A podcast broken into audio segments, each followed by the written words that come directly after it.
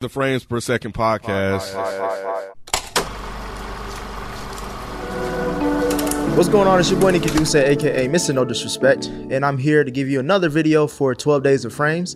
Um, in this one, I'm here to recommend you all a new sh- series from FX, uh, original series titled The Bear, starring Jeremy Allen White. I really, really, really enjoyed this series. I thought it was a sleeper hit, and I think a lot of uh, other people and, and there were critics that um, deemed it well as well.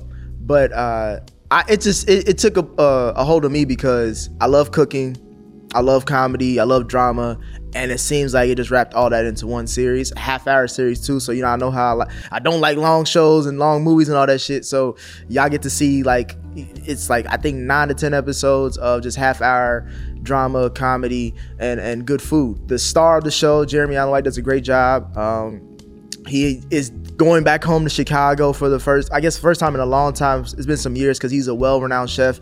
He's really talented. He took his talents overseas to learn how to become a good chef, but some things happened tragically to bring him back to his hometown in Chicago. I love the city of Chicago, one of my favorite cities to visit. So, like to see the food aspect be incorporated into the show from just the local scene and just to see what Jeremy has picked up along the way. Um, there's other good casts, like there's a, a, a, woman named Sydney on there who's really dope, uh, and also the uh, his uh, cousin quote unquote Richie.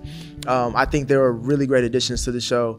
And um, yeah, there's also a big guest star in this series as well towards the second half of the first season, um, who has a really impacting. Uh, big impact on on Jeremy's character. I really thought it was just really well done. Um, I'm hope I'm hoping based off all the critics uh, raves that they'll get a season two, and I'll definitely be tuned in for that. But yeah, that was just something that I just wanted to make sure to put on your radar because um, y'all always recommend us to review stuff. So here, here's something for y'all.